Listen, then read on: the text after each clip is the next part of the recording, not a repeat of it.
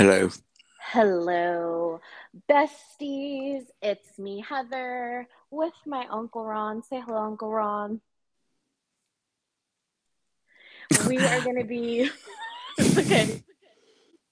Edit it out. Okay. So what should I do? Just say hello. okay. All right. Go ahead. And my Uncle Ron, say hello. Hello. Hello. And we are going to be reviewing Nightmare Alley for you guys. It is a great film. We've got a lot to say about it. So grab your beverage, grab your meds if you haven't taken them, get yourself a snack if you haven't eaten yet, and come join me and this amazing fella and hop on into this episode of Hard to Handle. See you soon, guys. Bye.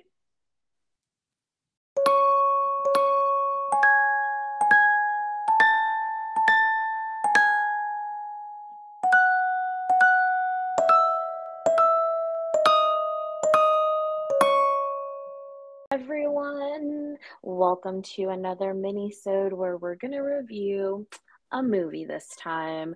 We are going to review Oscar nominee Nightmare Alley, and I have my Uncle Ron on the podcast. Say hello, Uncle Ron. Hello. Hello. and we're going to talk all things Nightmare Alley just like we always do, we have things that we loved, things that we hated, and then our overall score. We will let you guys know what we came to and if it is worth watching or not. So, Uncle Ron, tell us a little bit about what you do and your love of film and literature. I'm an English teacher. I teach in Los Angeles. Um, I'm a big, big lover of film, big lover of all the arts. Um, movies, TV, books, just love it all. And my background is in playwriting, my master's, and yeah, love going to movies, love critiquing them. Yes, this is right up your alley. It's going to be Great. your little version of Rotten Tomatoes. Perfect. Perfect. Okay, so the quick plot of the movie it's basically Bradley Cooper doing an amazing job. No, I'm just Mhm. kidding. Um, but it's about a grifter who kind of just works his way up from like the bottom of the bottom carnival style job. And he ends up meeting like with this great psychologist who's Cate Blanchett, and then a psychic medium, you know, kind of gets him his little platform so he can start doing all the things that happen in this crazy, amazing noir type film. Um, so yeah, he's just kind of going through the ropes of working his way up in the ranks, venturing out on his own.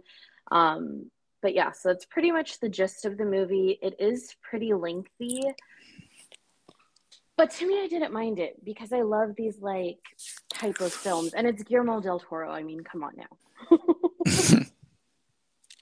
um, who do you? Let's go over some of your high points. What did you love about the film? There are a lot of high points to the film.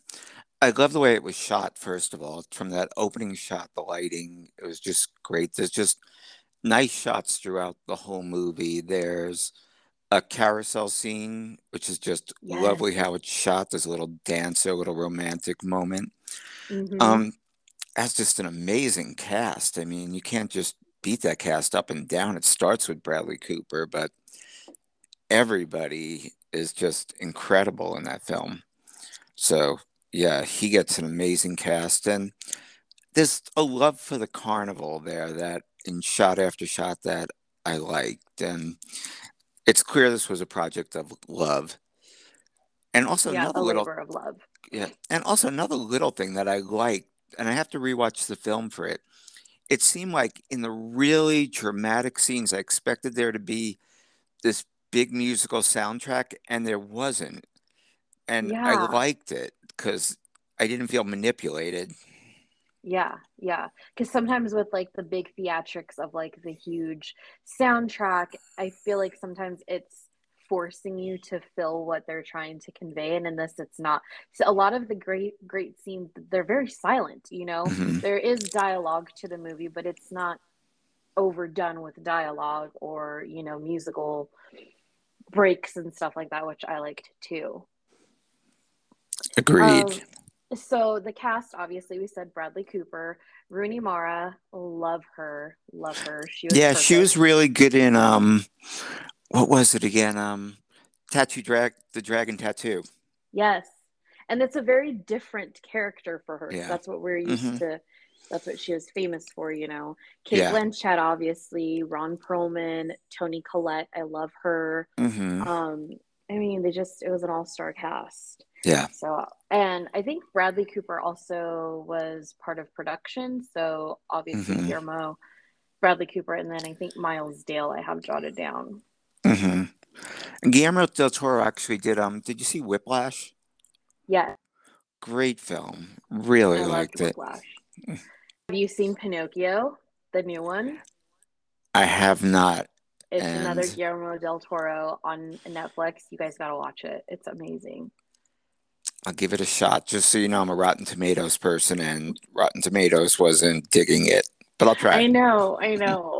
And speaking of Rotten Tomatoes, they gave Nightmare Alley an 81% on the tomato meter. Mm-hmm.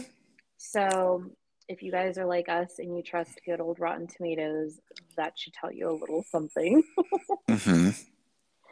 Um, I also really loved the time period and the setting like you were talking about the way it was filmed it was just very beautiful from like the art deco pieces the jeweled tone um like wardrobe and hats and all of that stuff it just really sucks you in because it's visually such a stunning film yeah everything yeah in fact even the trailers for circus acts were incredible even though they're poor circus people. They seem to have these like incredible places right. they live in. right? Mm-hmm. Yeah. And even I think it's kind of like in the middle of the film where like the scene with the bathtub, that to mm-hmm. me, I was like, that's true. Like baths for people like back in that time frame mm-hmm. in bath houses and like being able to take a bath and get that in when you're working in the carnival is mm-hmm. something that was considered luxurious. So I like how they incorporated him when he, you know, went into the bathtub and all of that kind of stuff. Yeah, that was interesting to me. And I, I like Toni Collette a lot. I was glad that for a second I was like, okay, here comes the sex scene that, you know, I just didn't yeah. turn it off or something. But it only lasted a few seconds and then we went through. And it was like that throughout the movie for the few scenes. Yeah. And then obviously the ending it mm-hmm. this the whole movie just takes you on so many twists and turns and there's a lot of symbolism um a lot of people when you look at reviews for this movie we're talking about like the baby in the jar from the very beginning mm-hmm. the first time you see it and then the last mm-hmm. time what was your interpretation of the baby in the jar the baby yeah it the was like baby, a fetus or baby, whatever you want to call it. But I wasn't I didn't. I couldn't get that one. I like. There were a lot of other motifs that I thought were interesting. The chickens throughout kind of gave us some clues, which my wife pointed out. The red dress and then the red blood was interesting. Yeah. The the geek. There were just a lot of like nice little touches going through there, kind of giving us clues. And so he does a good job of that that he doesn't leave us hanging. And there's lots to work on, lots to think about. Yeah, and whenever you think you have something figured out, then there's like another layer that's added mm-hmm. to that character or the story of that person or people or whatever it is. Mhm. Yeah, and um it's one of those hustler gets without giving too much information who are the hustlers and who are the hustled movies and it reminded me a lot of I don't know if you've ever seen a film called House of Games. Yes. Reminded me a lot of that. Yeah, and I really like too that you see all the different struggles that like the main characters are going through and just how they play out to like for example alcoholism and mm-hmm. you know the fact that he started out one way trying to avoid something only to end up doing the thing that you're hoping he wouldn't end up doing. Mhm. There might be some spoilers, which I put that I'll put that in the show notes, but there's just a lot of things like that where you can they conveyed the struggle without having to use a ton of dialogue or theatrical music and i really liked it you know like when he meets um cate blanchett for the first time and he's in her office and she Mhm. offers him a drink and he says no and then the next time he has a drink so it's just like i don't know little things like that little subtleties are what i love in movie especially a film like this and it just kept me Mhm. wanting more Yeah, and you know, it paid off actually. I think they started even earlier with the thing about him not drinking. And I like it that they planted it there, and little by little, there was a payoff with it that it was about something with the drinking, and there's like another layer to think about. So I like that. And you were saying something else now. I'm trying to think about. Let's see, the alcohol, but the alcohol was really interesting to me. And yeah, there were just so many layers to it. I agree. And what about the second half of the movie? Because this the beginning is very slow, Mhm. and a lot of the scenes, like you were talking about, the dramatic scenes, they did move slower. It's not like a huge action-packed film. Like if you're wanting one of those, this isn't the film for it. But I think the second half made the film, and it was Mhm. worthwhile. what do you think?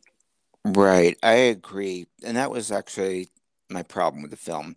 The first half was pretty slow to me. I, I liked it. It was interesting, but you know, it was char- it was developing. It was all this exposition developing what's going to happen little by little. And you know, it's interesting that I saw online that they actually filmed that second half separately before the pandemic, and then they just stopped shooting and they came back to that other first half. And it it's interesting to me because it seems like two separate movies, very separate. Yeah. You have this whole circus thing, which is interesting. Interesting. The it's all interesting, but you're like, okay, when is it going to go somewhere? And then you have this second part. I think was it in Vegas where hmm okay, yeah, in Vegas where there's a real plot line. So you have this ingenue comes in, he's doing his act, and suddenly he gets in over his head, and he literally has the struggle for he's taking on a job that either he's pretty much going to die or he's going to get rich. And so there you go. There's a straight plot, and I wish the whole movie could have been about that. yeah. I think they would have if they would have introduced that a little bit earlier. it would hmm have helped for the beginning to not feel like it was going so slow and moving at a snail's pace. hmm Yeah. Although the one thing I found, well, there was a lot I liked with the beginning. The, I, I liked, but yeah, but it wasn't keeping me totally engaged.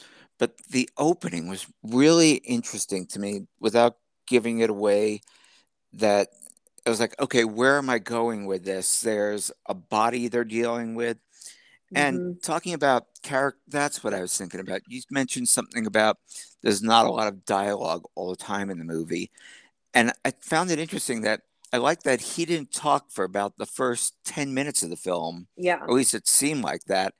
I was thinking maybe this guy's mute. What's going on here that Yeah, that's what he's not Ben saying He's a like, word? is he like a mute or what what's going on? And I was like, But maybe it's shock because this is kind of a crazy scene to open to. right, right. And actually, it reminded me of a lot of kind of the old John Ford westerns where you have this character where the men are very powerful and the power is shown through them not speaking. hmm And so it kind of gave me that vibe that it, yeah. Yeah, I agree. I when I was looking at Rotten Tomatoes about if I wanted to watch it or not, one of the review comments that I screenshotted was by someone called Leonardo Garcia Sao. I probably butchered the name, but I apologize. hmm And I'm just gonna read because it's perfect. It's how I feel the best one that sums up the movie. And it says, Here, the monsters are human. The supernatural is a fraud. And in the end, we make our own hell. It's too dark for the complacent current standards of Hollywood. And I'm sure that Nightmare Alley won't win as many awards as The Shape of Water. However, the movie is visually stunning. And if you hang out until the end, it will be worth it. And I'm like, Mhm. that's so perfect. That's exactly a great description of the movie. Yeah. Yeah. Um I had some other issues with the movie. Yeah. They um what, what did you oh hate? the, the, well first it was the characterization. I thought the Bradley Cooper character was the most interesting, but that's our protagonist. right. It was the other characters. Everyone seemed like kind of a stock character that they kind of fit the archetype of Right. whatever. Of we had, you know, the tough guy at the circus who runs the place and doesn't let Perlman, anything. yeah. We have him meet later, the femme fatale, and she's almost. It's almost like she's. It looks if you look at her image time after time with her cigarette and everything, it's almost like she's straight out of a comic book. The way Very she Jessica looks all the time. Yes. Right. And so I wanted to know more about her. I wish they developed some of the characters a bit more. Yeah, I felt like in the session that she has with him, where she's like diving into him and like psychoanalyzing him, I wish that there would have been a moment where she would have like slipped into her own mind and found something relatable so that you could pull more out of who she is, how she became this femme Right. fatale with all these connections and a psychologist. Like, I wanted more information about like where her stop like where was her skin in the game you know for like Mhm. her wanting to go out on this limb and do everything that she did like what was her driving force Right. Yeah. Well, actually, I thought her driving force was that she was fooled, that he was acting as a mentalist. She thought she could get the best of him, yeah and he took her. And he didn't like. She didn't like that. She didn't like that he suddenly had the upper hand, and so I thought that was her whole motive, that she had to take revenge on him because of that, yeah and and prove that he's like nothing. and I feel like that maybe was her mo with men in general you know what I mean Mhm. so I felt like I just wanted to know why that was so why that was such like a stab in the side for her because I mean sure we've all been fooled or had somebody pull one over or had a bad experience in first meeting someone or maybe a business venture but Mhm. like like you said that was her driving force she couldn't handle that he had gotten one over on her you know so Yeah. it's just, it was Mhm. kind of like I just wanted to know more Yeah. And I do have a question that hopefully doesn't go over the boundaries of giving away too much, but there's something to do with the money and her holding money. And that seems to be how she gets revenge on him. And I kept thinking, how did she know that she was going to end up holding the money? right Because that has to be part of it. Yeah, like that's what Ben said too. He's like, but at the end of the day, like, how was she so sure that she was going to be the one to hold it?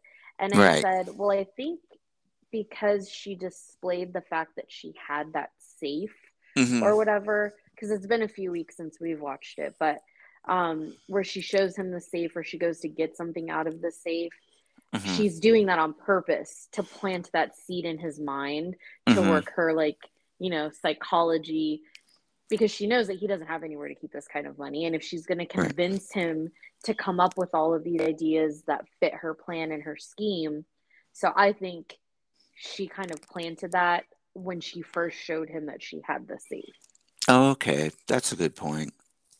I get that. because ben was like well how did she even know that she was going to end up with all this money anyways i'm like didn't you see she was leaving breadcrumbs when they Right. first met and he was like so taken aback by her office and you know she's beautiful obviously and all of these other things and then she opens the safe to get something out that was her planting the seed and he's like okay okay i see how that could work i'm like yeah. Right. That's a good point, and I can see it going there. Yeah, I, I liked actually what I found the best part of it was that, again, giving away a little too much, she finds a way to destroy every part of his life. yeah It, you know, every single thing he's worked for that he believes he is. And she definitely shows that because in the beginning he's this grifter and he seems to be saying that I can be somebody else. But by the end, she proves that you don't belong in this world at all. You don't know who you're messing with, and you were never meant to be here. Yeah, that's true too. And it's kind of like how you said she just and that's why I was so curious as to why she's so good at destroying people that she feels that way towards, you know, because it's like mm-hmm. like you said, she didn't just do one thing. She invaded every aspect, like, you know, and every important part she had her hands in and had a way to destroy him entirely instead of just mm-hmm. like, oh, let me just take his money or let me destroy his relationship or whatever. Right. She became the hustler. Yeah. Now, did you watch? I guess there was a original movie from like 1940s or the 1950s. Have you ever seen the original Nightmare Alley? I did not. Did you? No, but I did read cliff notes from the books because a lot of people were saying who watched the original were trying to compare them, and I guess one of Guillermo del Toro's things was Hello. Sorry. Sorry, Sorry I was that. trying to put my phone on the charger and I dropped it on accident. That's okay. Anyways, that's why people love hard to handle because we're real. but there you go. Um, yes. So, uh, how you were talking about the cliff notes. Yeah, and I read the cliff notes, and Guillermo del Toro said it's not a remake of the original film from the 40s; it's a new adaptation of the book. So a lot of people that are comparing the two, it's like apples and oranges. I'm just taking my version on adapting the book for film in my mind. And so once I read that and then I went back and I reread all the Cliff's notes, now I'm kind of curious. I kind of want to try to find the mm-hmm. original Nightmare Alley. yeah. Watch. I do have some questions based on that. First of all, I assume that the original book had a real reason to be called Nightmare Alley because in the movie I could figure out no reason for it. Yeah, that is true too. I was trying to figure out I was trying to figure out where it came from, but I think because a lot of the things that happen in the book it it was like referencing or like symbolism of the behind the scenes for the carnival slash circus mm-hmm. the nightmare alley i don't know if it's an actual literal place as more as a like hey under the big top you see all these great things and it's lovely for you but behind that is nightmare alley that's where the real stuff happens with the workers and stuff that's kind of what i got from reading the okay. So I think it's more like metaphorical as opposed to like a, a literal alley that like dreadful things happened. right, which is strange because the title suggests that it's going to be a horror movie, and that's what I kept thinking. Yeah, that's what I did too. And then Ben's like, "Oh no, it's probably rated PG thirteen, so we'll know." Rated R, and he's like, "Oh, well, if it's rated R, I'm in because then it's probably is a thriller." And I'm like, "It wasn't entirely a thriller. There were thrilling moments, but to me, it was right. more mystery, adventure, maybe, than it was mm-hmm. thriller horror.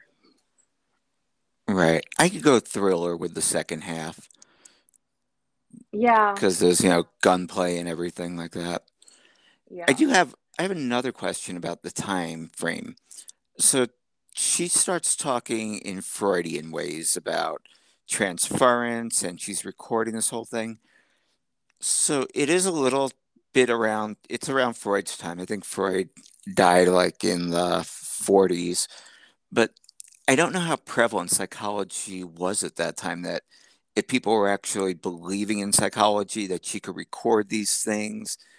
I mean, it seems like she has a very prominent practice when I was just wondering was really was psychology that mainstream by that time? Yeah, and that's what I was thinking too, because Ben's like, okay, clearly this is set in like the 40s mm-hmm. because of just the different Easter eggs that you pick up on and things that are said and whatever. But he's like, how is she so freaking wealthy? He's like, that's how I knew she was going to be one of the hustlers. The right. minute that he comes into her practice and sees like the beautiful office she has and the leather couches mm-hmm. and the huge fireplace and the crystal decanters, like So that's when you know because like you said psychology and certain parts of medicine were very hush hush and like taboo during that time. Right, and she's the superstar psychologist. Yeah, so Yeah. she must have been swindling people a great deal to be as Mhm. wealthy as she was. So Right. that kind of led me to like thinking, okay, this is going to go somewhere. She's obviously a powerful person and she's not male, which during that time period is like even more leaps and bounds unbelievable that Mhm. she, you know, owns this successful business having to deal with psychology. Yeah. yeah, that is a good point. And I'm trying to think. I like the wife a lot. I another character. I wanted to know more about her. I kind of I saw her as a love interest, and I got that. I understood why he was attracted to her. Right. Kind of. I mean, I didn't really know enough. Just that she was beautiful, and I'm trying to think what else I would know about her. And she seemed to be part of this whole carnival gang that knew how to manipulate people somewhat. Right. But I don't know what else I really knew about her, except that she was against going too far in this whole thing. Yeah, and I wish that they would have talked a little bit about maybe like her as a child more instead of Mhm. just like, okay, she was mixed up in this whole circus and carny act type thing, and she was actually one of the good people that wasn't trying to scheme people out of their wealth and riches or whatever. But like, I wish Mhm. they would have maybe showed more about her as a child so Right. you could see because like you said you're full of all of these drifters and monstrous people and hustlers and people being hustled but like with her she was kind of like a happy neutral she wasn't doing a ton of hustling or being nefarious but she also wasn't getting hustled because she was his love interest so she knew the kind of life they were living and things that they were doing so it's Mhm. just like how did she stay so gentle like where did she come this like happy neutral that just worked for him as his love interest you know Right. She's this little dreamy thing who hangs out at the carousel at night trying to find a better life for herself. Yes. yeah it's like Yeah. why are you walking to the carousel every night like what is going Yeah. on in your life that you can do that at this time Right. you know in the 1940s walking by yourself unaccompanied or whatever Right. yes. However, the thing I think that it's hard to even think about the beginning, the ending is extremely special in this movie. yes It's that end shot of him that it all makes perfect sense about him not belonging to any of this and who he really is. And him almost he wants to punish himself. And it just seems really clear that he understands what he's getting into at the end and yet you almost think that okay i understand why he's doing this as crazy as it is Mm-hmm.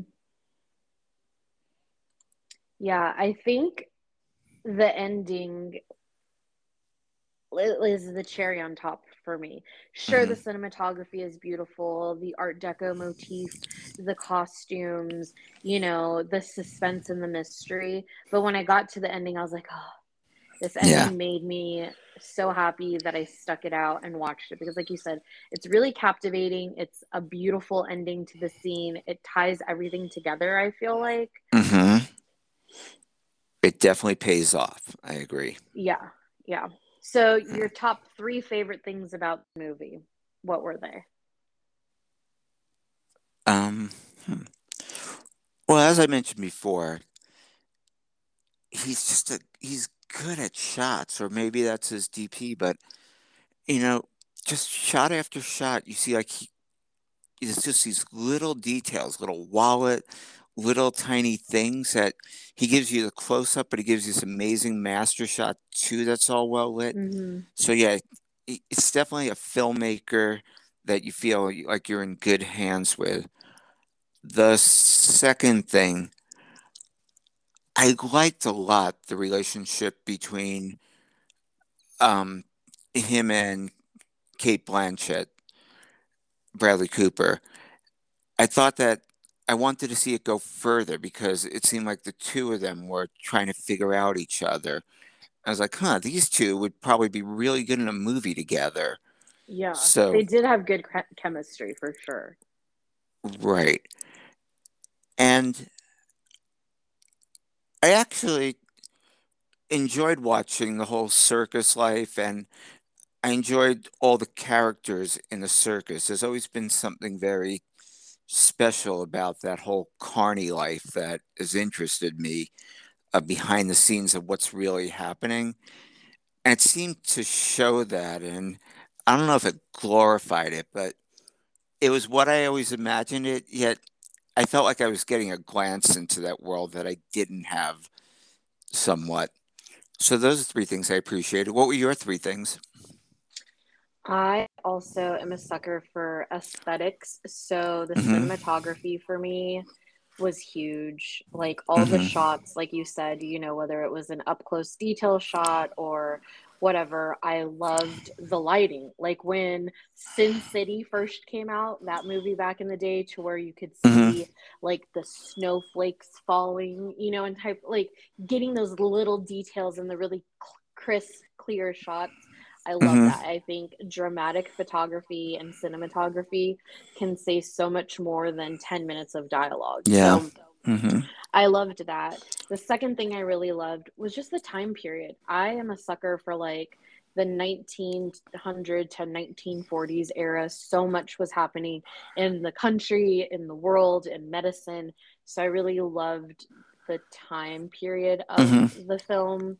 And then my third thing it was just I I can't say it enough. I loved the little like pieces of symbolism the red dress and the mm-hmm. blood when she's wearing that emerald green get up you know when he's Right. at that like club on stage with like just the microphone and he's in that suit you know and everybody's sitting at their tables with wine and he covers his eyes or puts his blindfold on like Yeah. seeing all those little details I just Mhm. loved the costume and how they used the props and the wardrobe to like symbolize things that were happening or something that you didn't realize until 20 minutes later in the film and you're like, ah, aha, now that makes sense. She was Yeah. just wearing the red dress and then we saw you know, it's a much more muted palette. So I really enjoyed all of those.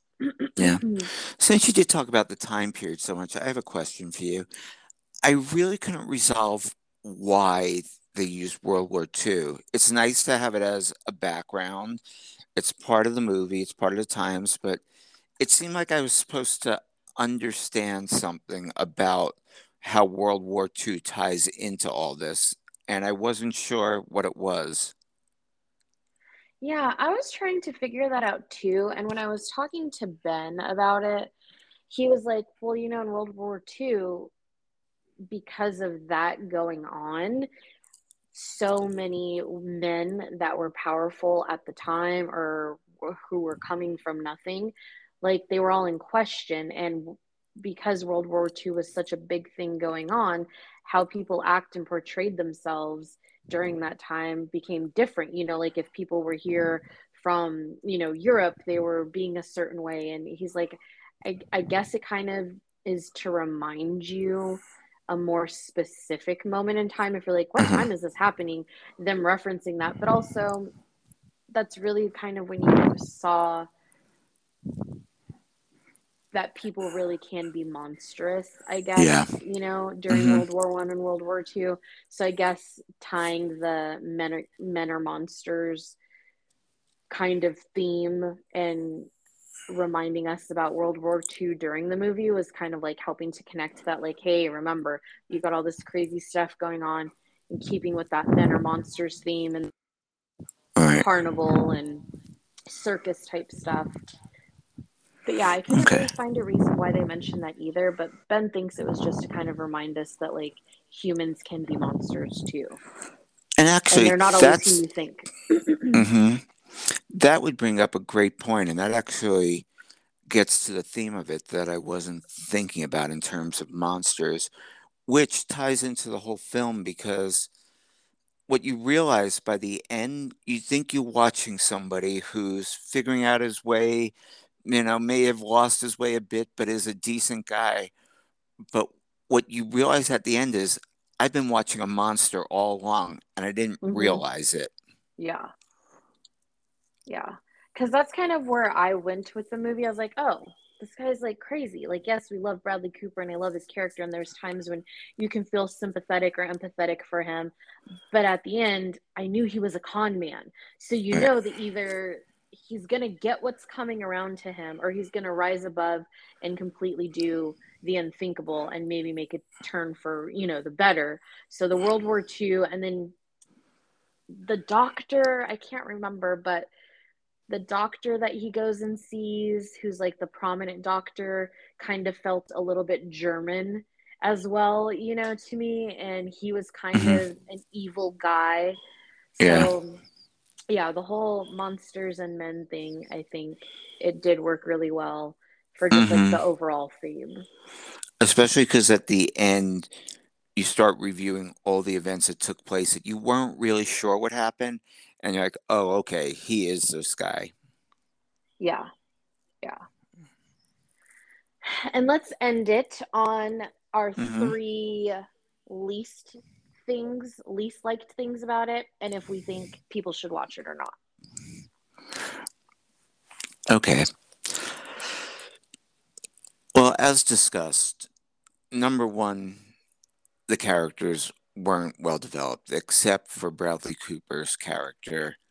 And even him, I could have used a little more on. But that being said, they were all wonderfully played and powerful performances.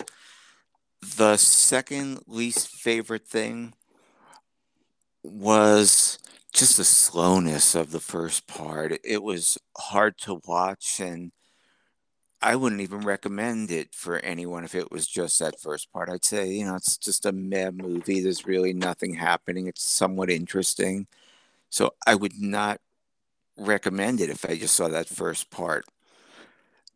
The third, um, I don't know if I have, I might have had a third earlier, but I can't think because it was really those two things over and over again that hit me. Yeah, I agree. I think those are my top two. And I would say that maybe the third one, so obviously the character building wasn't very even, right? We mm-hmm. learned a lot about Bradley Cooper's character and a smidge of everything else. Right. So I agree with you there. The character building or the storytelling of those characters definitely could have been improved upon. the slowness in the beginning, yes. And I would say my third thing, I wish that they would have, I don't know, maybe like we were talking about earlier, bring the plot sooner into the beginning. Because even if the beginning had gone as slow as it was, mm-hmm. and you recognized the alcohol and the symbolism of that, and that that's right. kind of the backbone of his character and his story and how he's struggling, I think if we would have known that a lot sooner, then things would have made sense quicker during the slow parts. So right. I would say that would be my my three things that I disliked the most about the film. But overall, it is a good film. If you love mystery thriller and you're a mm-hmm. Guillermo del Toro big fan like I am, I mean, the, it's a must watch. You just got to watch it and hang in because the ending makes it worth it. yep. And to be honest, you know, in the past couple of years, there's so much crap out there in terms of movies that this is a good film. It's a good film. And yeah. you don't find a lot of them. Yeah. It's visually stunning. The story mm-hmm. is good. There's a lot of symbolism in it. The time period was, I think, portrayed correctly with, you know, wardrobe and relationships between all the different characters and stuff. So mm-hmm. I think overall it was just a really visually stunning film that if you just stick through it, you will be so surprised and so glad mm-hmm. you did. yep. Yep. I think Rotten Tomatoes had it 80%. I'd give that's exactly yeah. what I would give it. Yeah. Yeah. Me too. Well, it has been so much fun having you on the podcast to review this film. We'll have to do it again for a couple more. My goal is to get through all of the Oscar nominees for Best Picture because the Oscars mm-hmm. are coming up in March. So, yeah, thanks for being on the podcast, Uncle Ron. thank you for having me. It's been a blast. I'd love, love to do it again. I could Yay! go on for hours. Me too. okay. All right. Thank you so much, guys. Stay tuned for next time. Bye.